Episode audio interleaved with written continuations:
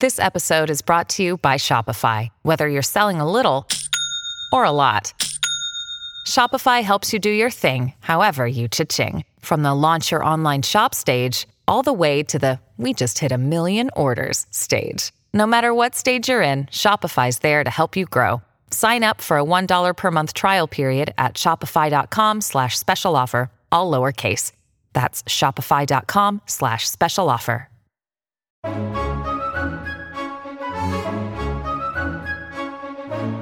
Hello, everyone, and welcome back to New Books and Christian Studies, a channel on the New Books Network podcast. I'm your host, Crawford Gribben, and today my guest is Kirsteen MacKenzie. Kirsteen is a professional historian, and she's the author of The Solemn League and Covenant of the Three Kingdoms and the Cromwellian Union, 1643 to 63, just published by Routledge. Kirsteen, congratulations on the book, and welcome to the show. Thank you very much.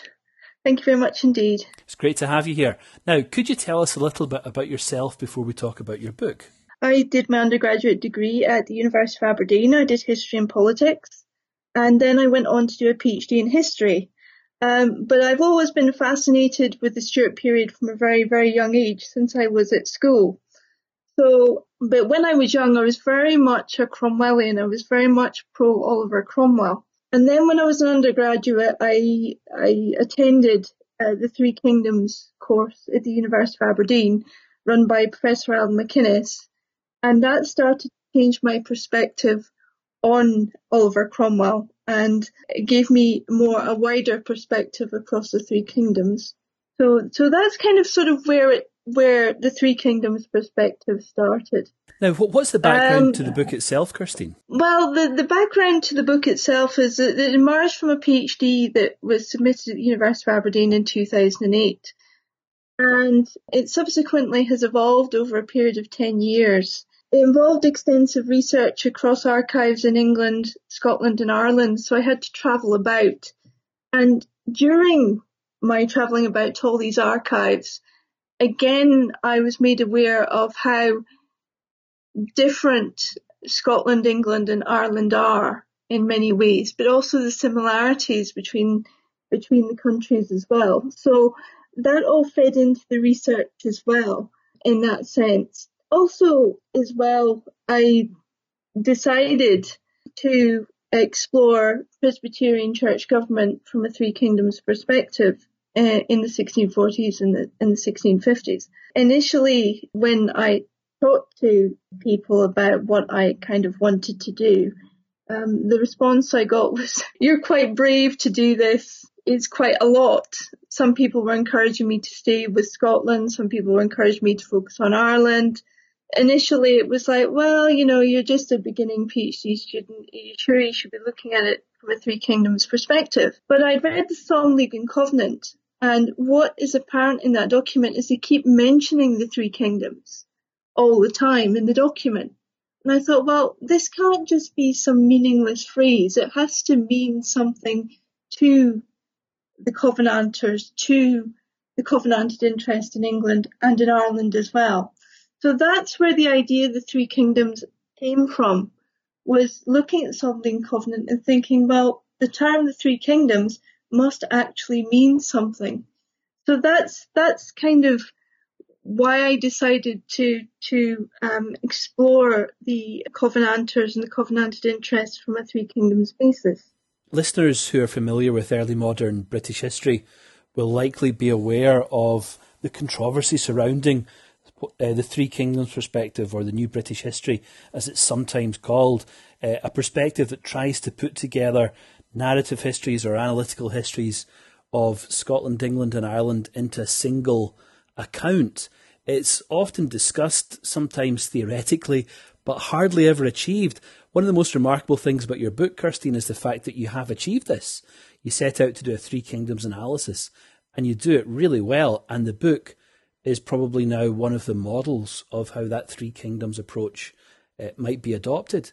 What did you learn about English covenanting or even Irish covenanting as you adopted this approach? Well, this, this, these elements were the surprise for me during my PhD journey, if you like. Um, for people who are just starting out on their PhD listening to this, it's sort of when you start a PhD, you don't know where sources are going to take you. You don't know where the information is going to take you. You don't know uh, what you're going to find. It, it is a journey and it's a journey where you, you learn along the way.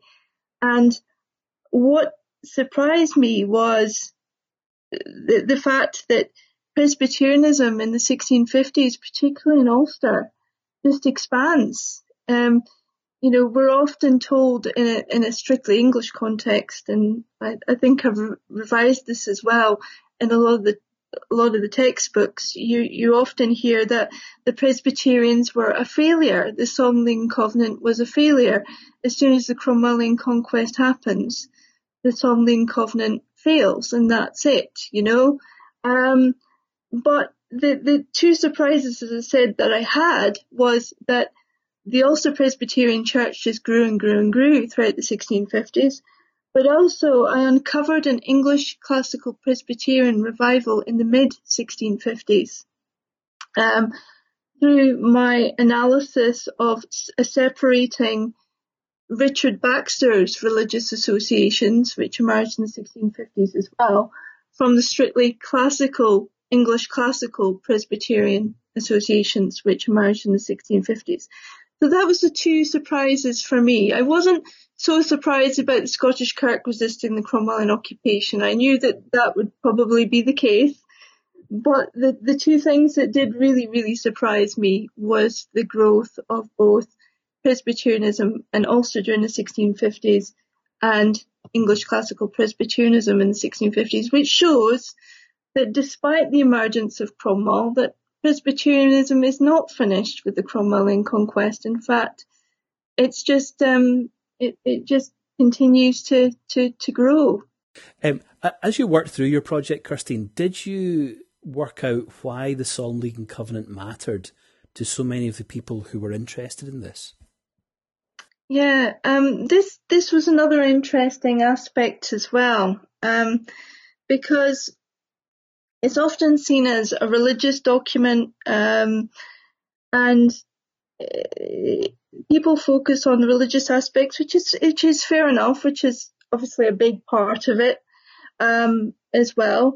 Um, but it, it encompassed military aspects, which we all know about, um, uh, uh, religious aspects, but also the idea of order and discipline within society um, a sort of the Solemn League Covenant was a symbol of stability when seeming chaos started to emerge during the 1650s.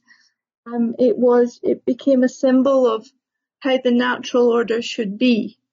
Um, so from that point of view, that that's another thing that that surprised me on my journey doing a PhD was I discovered that Solemn League Covenant was more than just a religious document was more than just a framework for Anglo-Scottish cooperation through the Westminster Assembly and the Committee of Both Kingdoms. It was actually a bedrock, um, a shining light, if you if you like, within the darkness of the chaos or the seeming chaos of the Cromwellian uh, political and religious establishment. Now, you, um, you mentioned there, Kirsteen, the political aspects of the document, and one of the things that I suppose I should have known but didn't know until I read your book was that while the Solemn League Covenant uh, uh, outlined very specific roles for the English and Scottish parliaments, it didn't really include any role for the Irish Parliament. So it's, it's a document for Three Kingdom reformation, but it doesn't yeah. describe the Three Kingdoms as exactly equal, does it? No, it doesn't. Um, the Irish Parliament is is uh, as as Patrick Little has already um, written about. The Irish Parliament was left out of uh, the, that discussion in that sense. Um, maybe it was part of the, the, the, negotiations or maybe tied up with the 1641 rebellion with the, the Scottish Army going into Ulster. Then, of course, the English Parliament itself as well with the Adventurers Act um, and all that. I think it's it's definitely tied up in in all of that, um, and that the the Covenanters are quite happy for Ireland to be seen as an English dependency. Um, the interesting thing is, um, Patrick Adair's diary is written retrospectively. And in his diary, he does mention the Irish Parliament, which is curious. Now, I had this in my PhD thesis, but I edited it out for the book um, because it's quite confusing. And I, I just took it as a retrospective comment, which was that he felt that in the early 1650s there should have been an Irish Parliament. Now, I thought that that was curious, but I thought to myself that's probably retrospective as to when he was writing his account of Presbyterianism in Ireland. Because by the time he was doing that, obviously um, the Irish Parliament was back up and running. So I just took that as a case of, you know, um, based on the evidence at the actual time that that uh, many um, Presbyterians in Ireland didn't seem seem too fussed that there wasn't an Irish Parliament, I, I took that as as a retrospective comment on on what was going on in the 1650s. I, I didn't really take it with any seriousness um, subsequently, but I just thought I'd mention that because it is interesting that he does mention that in the diary, but as I say, I think it's a retrospective looking back comment rather than something he may have felt at the time. Hmm. Now, your story begins in 1643, which is five years after the chaos in Scotland begins with the riots in 1638, two years after the chaos in Ireland in the rebellion, in which mm-hmm. maybe 12,000 people lost their lives in 1641, and it's one year after the beginning of civil war in England when the king and the parliament uh, take up arms against each other. 1643, as you explained to us, is the year in which the Solemn League and Covenant is signed between the Scottish and English parliaments, and it's the beginnings of that transnational alliance uh, against the king, although it may not be exactly against the king. What's the role of the Westminster Assembly in all of this? Uh, the role of the Westminster Assembly was to produce uh, uh, uh was to produce a liturgy, um, not just for England, this is the interesting part. It was an Anglo-Scottish liturgy. So this liturgy uh, that was that was um, designed and written by committees in the Westminster Assembly um, was for both kingdoms. It was an Anglo-Scottish liturgy, and it was designed, um, as I say, for both the Scottish Kirk and for um, the English class- classical system that um, was being legislated at the time. Um, the interesting thing about the Anglo-Scottish liturgy is that it's it's probably the most famous um, um, in the Book of Psalms, but it was a joint Anglo-Scottish effort. I mean, drafts of the Psalms were sent up to Aberdeen for John Row to look at. He sent them back down. But what is interesting is that these documents and this process of bringing about this liturgy should not be seen in isolation. In fact, it is a reaction against Cromwell and the independents at the time. You can actually see, and I think I argue this in my monograph, you can see with Cromwell and the independents, every time there's a hard push for liberty of conscience against obviously the Anglo-Scottish alliance within the Westminster Assembly, the Anglo-Scottish alliance responds by speeding this Anglo liturgy up, Anglo-Scottish liturgy up and getting it finished as, as quickly as they can. So you can see a cause and effect between what's going on and how liber- the, the Cromwell's quest for liberty of conscience and the pressure from the independents on the assembly is actually bringing about the Anglo-Scottish litur- liturgy, um, because obviously one's reacting against the other. So that's the importance of the Westminster Assembly in the sense of what it produced, um, but also it has to be recognised about what it produced under that kind of pressure. Um, what I probably perhaps controversially argue in my in my monograph, and the reason why I do so is because I I I, I didn't necessarily take what the Presbyterians said at face value but I wanted to tell their story from their perspective. So from their perspective, the independents and Cromwell, although traditionally we see Cromwell and the independents as people who advocate liberty of conscience. Some people have called it toleration. We think it's a nice thing. Um, in fact, looking at it from the Anglo-Scottish Covenanted perspective, Cromwell is actually the troublemaker. The independents are the troublemaker. They're breaking the rules of the Assembly. They're breaking the rules of the House of Commons. They're laying waste to to order in in the Westminster Assembly. Um, so it's a different perspective from a widely different perspective as to what we see in the traditional narratives about the Westminster Assembly and the independents fighting this this sort of I guess in traditional narrative bigoted Presbyterian alliance trying to stop toleration and liberty of conscience. If you look at it from the Presbyterian perspective, um, Cromwell is, is nothing but a troublemaker and the independents are, are dangerous. Um, so in that sense, um, perhaps controversially, I, have I've, I've turned upside down, um, which uh, probably will upset some people, but that's, that's what history is for. It's for challenging, uh, putting forward challenging perspectives and ideas. So. Good, good. Well, certainly, whether it's controversial or not, it's certainly true that by the end of the 1640s, uh, the independents and the Cromwellian army that supported them was very much in the ascendant, wasn't it? And the Presbyterians, yeah. though they may have dominated the Westminster Assembly, were increasingly outmaneuvered in military mm-hmm. political terms.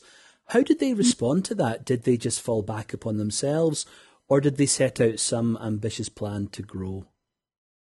Well, they, uh, as I've said, within the Westminster Assembly itself, they created the Anglo-Scottish liturgy in response to pressure from the independents. But if you look at the Presbyterian church structure uh, with that, what you find is in England, the, the Presbyterian church structure um, continues to grow. So initially, the operational areas are in London and Manchester, um, by 1647, there's another classis just outside of Manchester called the Bury classis. But then the Manchester classis, interestingly, ordains people for Shropshire, Yorkshire, and even ordains Scottish candidates for the ministry, which shows you how the two church systems could actually work together, as in the Scottish Kirk and the Manchester classes. Some Scottish candidates actually were ordained in Manchester. And why why would they have gone south for that ordination, Kirsteen? Well, I think they were looking for parishes to be to be settled in parishes in in in England. But I just find it interesting how they are willing to ordain Scottish candidates for the for the for the ministry. It's not a case of well, you had you were educated at the University of Glasgow, you're tied to the Scottish Kirk, this is the English system, but in fact they welcome the Scottish ministers in in the, the Manchester classes, and they ordain them the same way that they would ordain a, a, minister from, from England. So you can see how the, the systems, the Anglo-Scottish relationship, you know, comes into play there. Um, but what's really quite important about the Manchester classes is that it's so successful that it throws out spores um, and many of these spores end up in Shropshire and Cheshire. And in fact, it's so successful that by uh, 1647, there's actually a new classis in Shropshire called the Shropshire classis. And um, it, it, it's very successful indeed. And that's where Presbyterianism in the West Midlands starts to take root. Um, you've also got the London uh, classis. Um, unfortunately, um, we don't have all. I mean, the records for the London classes are quite comprehensive. If you look at Dr. Elliot Vernon's um, thesis on the London Presbyterians, but I looked at the fourth London classes just as an example, and you'll find that the fourth London classes, again like the Manchester classes, throws out spores, if, if you want to call it that, of ordained ministers, not just in London, but in Lincolnshire, in Devon, um, all over, all over uh, England. So they take on the mantle of the Westminster Assembly in a sense, and they continued to ordain ministers, Presbyterian ordained ministers, and throw these spores out. And some of them actually then later evolve into actual uh, English English classes or the classical Presbyterian system in, in various areas in England. So I thought that that was really, really interesting. And again, I admire their perseverance. It's not the case of, oh, woe is me. Maybe, you know, things didn't turn out the way that we wanted them to. Cromwell destroyed our plans. They didn't feel sorry for themselves. They just picked themselves up. They persevered and they just continued to work as hard as they could to um, allow Presbyterianism in England to grow. There's also a similar situation happening in Ulster in 1646, which again is being driven by similar, a similar sort of attitude that there is in England.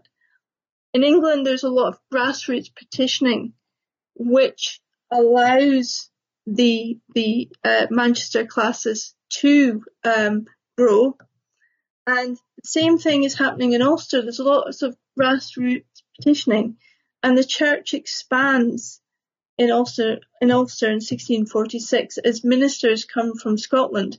And yes, as I've said in my book, that the, the, the, the, supply of ministers in 1646 wasn't perfect. There was a lot of problems um, between Scotland and Ulster at that time, which meant the supply of ministers wasn't really forthcoming. I think the General Assembly in Scotland was a bit um, reticent of letting some of the ministers go. But um, still, the, the church grew, and it was due in part to the support of grassroots petitioning and the landed elite. So, in that sense, I take the side of uh, Robert Armstrong, who has argued that instead of Presbyterianism in Ireland being what we call um, Presbyterianism imperialism, like it's the English Parliament or or the Scots uh, using their army in Ulster to impose it from above. There's actually a lot of um, willingness on behalf of the um, the settlers in Ulster, particularly Scottish settlers, of course, who have Presbyterian ministers in the province. Um, and this again comes out later in the 1650s, which we will obviously discuss later on. Now, one of the things that you your book shows, and it's really beautiful illustrations. Um, your book provides maps which show the expansion of these um, classical Presbyterian um, structures uh, over, over, the course of the later 1640s and 1650s. One of the things you show is that um, the, not only individual congregations are being formed, but presbyteries as well. Mm-hmm. Um, how do how do how does the Scottish Presbyterian model relate to the English Presbyterian model? You make a very careful distinction between those two models in your book. Yeah, um, I, I think the distinction in my book initially comes from discussions in the Westminster Assembly, and it, it's often something that's repeated by many English historians that somehow the Scots forced their austere brand of Presbyterianism on the poor English who were forced to, to go along with what the Scots and the Westminster Assembly wanted. Um, when exploring this for myself and obviously viewing it from uh, the Scottish perspective, if you like, um, I found that it was somewhat different. That the, the, the Scottish members of the Westminster Assembly realised that their, their role was limited. In fact, they were invited to become full members of the Assembly, which the Scottish members actually turned down. And the Scottish members make a point of saying that England has its own variety of Presbyterianism and they're quite happy for England to have its own variety of Presbyterianism. Um, and so uh, my perspective on that has changed as well, that, that, that this idea that the Scots come down to London to impose their religion on um, the English Parliament is, in in my view, wrong. I think they they genuinely encouraged uh, the Scots genuinely encouraged the the English to grow their own system, and I I think that that is you can see that in my book that that they have encouraged um, the proliferation of English classical Presbyterianism, not a brand of, of the Scottish Kirk in England. Um, so yeah, I, I, I do think that there is a there is a distinct difference between the two forms of Presbyterianism. Now, to push a little bit forward into the 1650s, Kirsteen, um, you, you remind us that Presbyterians in England, Scotland, and Ireland have to deal with the consequences of defeat. Cromwellian armies have um, conquered Scotland, they're in possession of Ireland, mm-hmm. and Presbyterians have to pick up and figure out what to do next. Um, what kinds of responses do Presbyterians, especially in Scotland, give to the realities of Cromwellian occupation? Well, um, they're they're very angry indeed, as you can imagine. Now, when you get to the the the, the, uh, in the 1650s, a lot is made of what's called the Protester and Resolutioner crisis, which was a division between uh, two factions of the Kirk. Uh, one Kirk, uh, one faction of the Kirk, sorry, the Resolutioners, believed that the king was sincere. This is King Charles II in his uh, pledges to the Covenant, and they were willing to compromise with the Royalists. However, the protesters, on the other hand, didn't trust Charles II at all thought that his pledges to the covenant were a fudge, um, and and uh, weren't very very happy about it. So when people talk about Scottish Kirk in the 1650s, they talk about this division between Protesters and Resolutioners. Ironically, the thing that they were united on was the dislike of the Cromwellian conquest. And what I found interesting, and, and this is what really grabbed my attention in the first year of my PhD, and I've spoken about this elsewhere, was that I was looking at Archibald Johnston of Warriston's comments on the Cromwellian conquest of Scotland. And this is back in 2001. And Archibald Johnston of Warriston is a protester. And he's going on about how countries are sovereign entities how they have a right to natural self-defence, how Scotland has its own law, how the Cromwellian invasion is illegal, because as far as he is concerned, there is no, we, the, the, as far as he is concerned, Scotland pays no, is no threat to England at this moment in time. So there is no reason for Cromwell to come up and invade the country. And at the time when I was reading all of this, and bear in mind, Archibald Johnston is a lawyer, so it is all in legal speak about the illegality of the Cromwellian invasion. The debates over the invasion of Iraq were going on. And the ironic thing was, I could see similarities in the arguments with them as well about sovereign states, about you know justifying invasion, whether it's legal, is it illegal, is it is it right or wrong? and that's what really grabbed me when I started my PhD. And I think, you know, historians write their history in the context of the time that they're in. And I don't think if, if, as I've said before elsewhere, I don't think if that was going on in current times in the background with the invasion of Iraq, etc., I think I wouldn't have taken Warriston's comments so seriously. Because I went, oh, well, you know, maybe he's, he's got a point. But it was just funny to see the replication of the arguments at, at that point.